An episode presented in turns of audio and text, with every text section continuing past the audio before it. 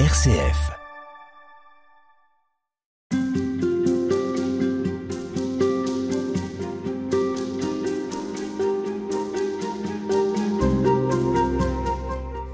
Après la nativité de Jésus, qui nous rappelle que Dieu s'est fait homme, et que donc il, euh, est soumis aussi aux contingences et à la nature mortelle de l'homme, au baptême qu'il reçoit dans le Jourdain des mains de Jean-Baptiste, nous allons évoquer avec vous, Jean-Jacques Pérennes, des miracles de guérison qui nous sont relatés dans les évangiles et qui disent quelque chose de la mort à laquelle les hommes contemporains de Jésus, les hommes, les femmes, les enfants, sont euh, eux aussi soumis, et à des résurrections, sous une forme ou sous une autre.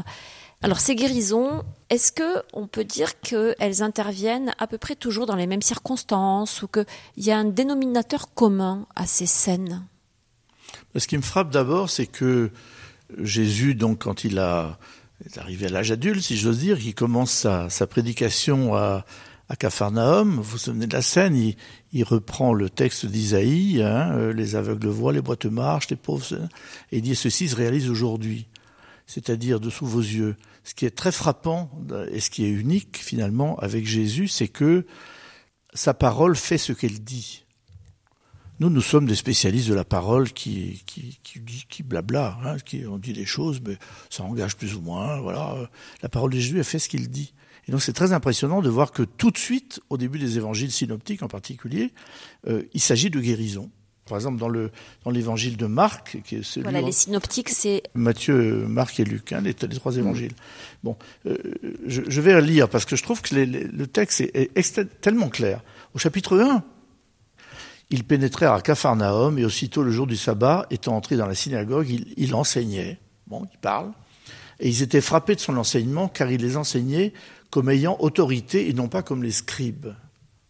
Déjà, il y a quelque chose d'ici, une parole qui n'est pas comme les autres.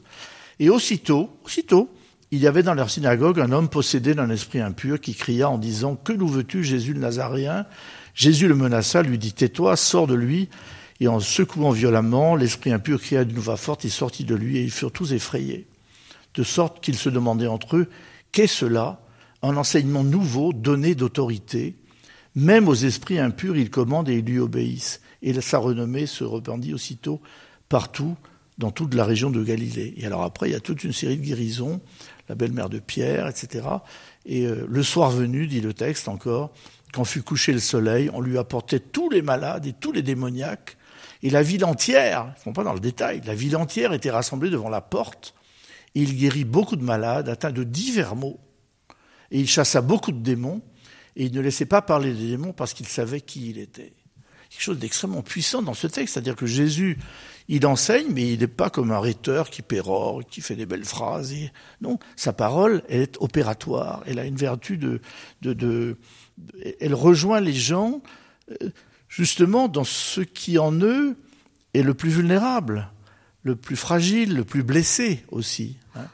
Et je trouve très intéressant que, que le ministère de Jésus et du coup, je crois, le ministère de, dans l'Église doit d'abord être un, un, ministère de consolation. Mais est-ce que c'est un thaumaturge, Jésus? Non, il ne cherche pas à faire des miracles pour impressionner la galerie. C'est pas du tout ça. Non, non. Sa parole touche les cœurs, les corps. Il y a plein de choses cassées en nous. Il y a plein de choses qui vont pas, je veux dire, euh, dans l'histoire personnelle des gens, dans notre caractère, dans nos, dans notre vie avec les autres, dans, dans, nos communautés chrétiennes et autres. Il y a plein de choses qui vont pas. Et il est important, quelquefois, de se laisser rejoindre par une parole ou par quelqu'un qui est bienfaisant, qui vous fait du bien. C'est pour ça que vous parlez de consolation? Oui, bien sûr. C'est pas une consolation euh, mièvre et gnangnan, c'est véritablement se laisser rejoindre là où ça fait mal, n'est-ce pas? Et, et c'est ça la puissance justement de la grâce et des sacrements, c'est que le sacrement, il est posé là où précisément ça fait mal. Quand ça va bien, on n'a pas besoin d'aide, on n'a pas besoin de soutien, n'est-ce pas? Et donc je trouve que Jésus, par sa présence déjà bienveillante, par sa parole et par ses gestes. Et alors, en plus, c'est très étonnant parce que c'est très physique chez lui.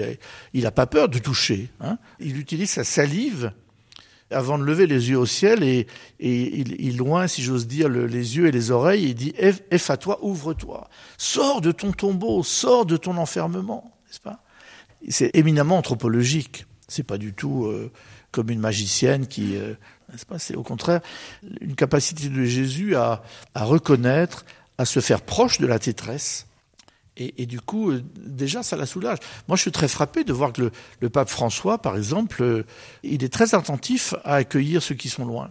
Jésus, quand il guérit, est-ce qu'on peut dire que ça va au-delà du fait de rendre la vue, ce qui en soi est déjà quand même pas mal il restaure totalement la personne. Oui, le, le, le, le, miracle de la piscine de Bethesda qui est tout près de nous ici, n'est-ce pas?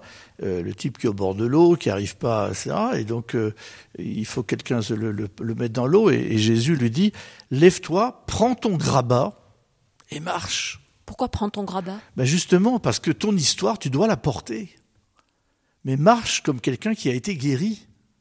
Non pas quelqu'un, il s'est rien passé avant, j'ai toujours été très bien. Non, pas du tout. Euh, c'est formidable cette histoire. Marche, mais marche avec ce que tu es, avec ce que tu trimbales comme histoire personnelle, comme blessure familiale, des problèmes d'enfance, je sais pas quoi, etc. Euh, Mets-toi debout. Euh, remets-toi debout, je te donne la force pour, avec tout ça, avancer.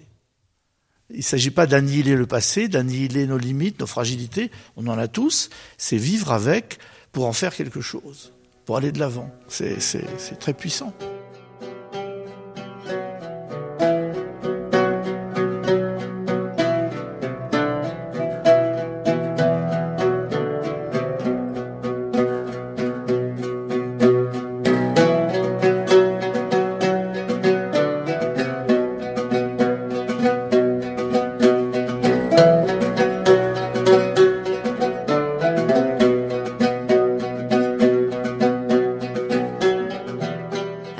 De guérison, euh, Jean-Jacques Pérennes, mais ça va même encore plus loin, c'est-à-dire que, euh, on, vous l'avez évoqué rapidement précédemment, euh, Jésus redonne vie à des morts. Je ne sais pas si on peut dire qu'il les ressuscite. Oui, on comprend pas très bien.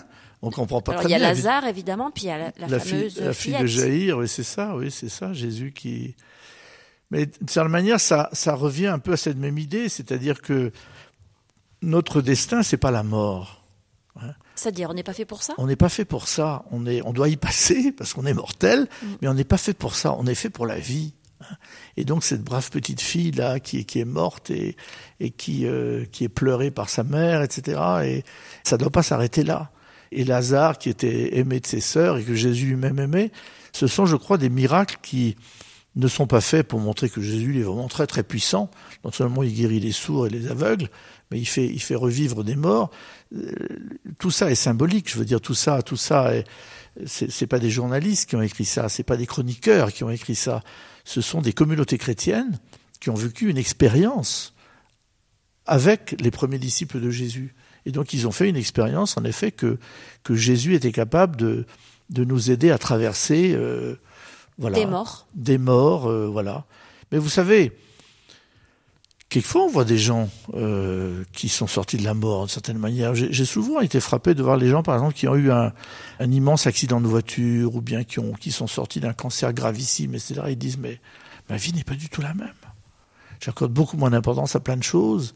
Et, aujourd'hui, voilà, il y a une espèce de, de, jubilation malgré la fragilité. Évidemment, celui qui guérit, il sait qu'il va encore mourir. Mais c'est pas la fin de tout, si vous voulez. Voilà. L'enjeu, c'est de mettre du sens alors c'est pas la fin de tout dans la foi. Dans la foi, bien sûr, bien sûr, et dans la filiation, comme euh, enfant de, Dieu, euh, il a sur nous un, un, regard de bienveillance et de bonté, comme comme des parents. Je veux dire, même avec des enfants difficiles, il, il continue à croire que cet enfant un jour il pourra faire quelque chose, donner quelque chose. Et là, il y a un amour de Dieu pour chacune de ces créatures qui est encore infiniment plus grand. C'est la raison pour laquelle même l'Église s'acharne à défendre la vie euh, contre la peine de mort, tout ça, parce que même le pire criminel, il y a en lui quelque chose, une étincelle d'enfant de Dieu qui est promis à l'amour par son Père. Mais quand euh, Jésus ressuscite la fille de Jaïr ou qu'il ressuscite Lazare, est-ce que ça annonce sa propre résurrection à lui? Oui, bien sûr. Celle qui va tout changer Oui, mais c'est ce que disent les Écritures d'ailleurs. Hein. Il annonçait ainsi ce qui lui-même, etc. Non, de fait. Ça intervient d'ailleurs dans l'Écriture assez tard, au moins pour la résurrection de Lazare. Je veux dire, c'est une sorte de préfiguration euh, voilà, le, tombeau, les bandelettes, etc. On va retrouver le mm. récit de certaine manière, sauf que dans la résurrection de Jésus, il y a les bandelettes, mais il n'y a, a, plus le corps. Hein. le tombeau est vide. Le tombeau est vide. C'est l'expérience que nous avons la joie ici de faire euh, presque chaque jour à Jérusalem, c'est d'aller au tombeau pour voir qu'il est vide. Hein. On a eu une magnifique restauration de l'édicule, le enfin, la structure au-dessus du tombeau vide euh, de Jésus ici à deux ou trois ans à Jérusalem. Et ça a été très émouvant parce qu'on a enlevé les, pierres, on a tout enlevé, etc. Et on a vu que dans le trou, ben, il n'y avait rien. Il n'y avait rien. il n'est pas là. Euh, circuler. Il faut aller voir ailleurs.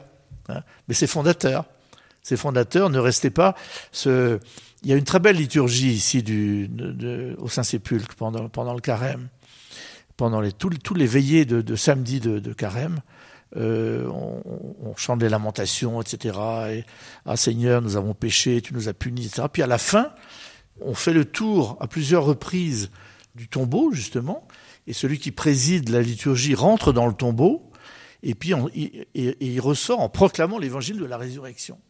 Pendant le carême, parce que justement, Jérusalem est le lieu où on peut tout le jour euh, célébrer tous les mystères, puisque c'est là que ça a eu lieu. Hein. Donc il y a cette idée que, voilà, la vie a gagné d'une certaine manière, de toute façon. Même si on ne le voit pas apparemment, même si on ne comprend pas, même si... On continue à souffrir pour certains. Oui, bien sûr. Très oui, Tout à fait, tout à fait, tout à fait. Mais le fait de se savoir aimer, le fait de savoir que le Christ a parcouru avant nous, n'est-ce pas? C'est pour ça que la passion est très importante. C'est que il y, a un réalisme, on va en parler, il y a un réalisme euh, terrible de la passion, précisément pour montrer que Dieu n'était pas homme en faisant semblant.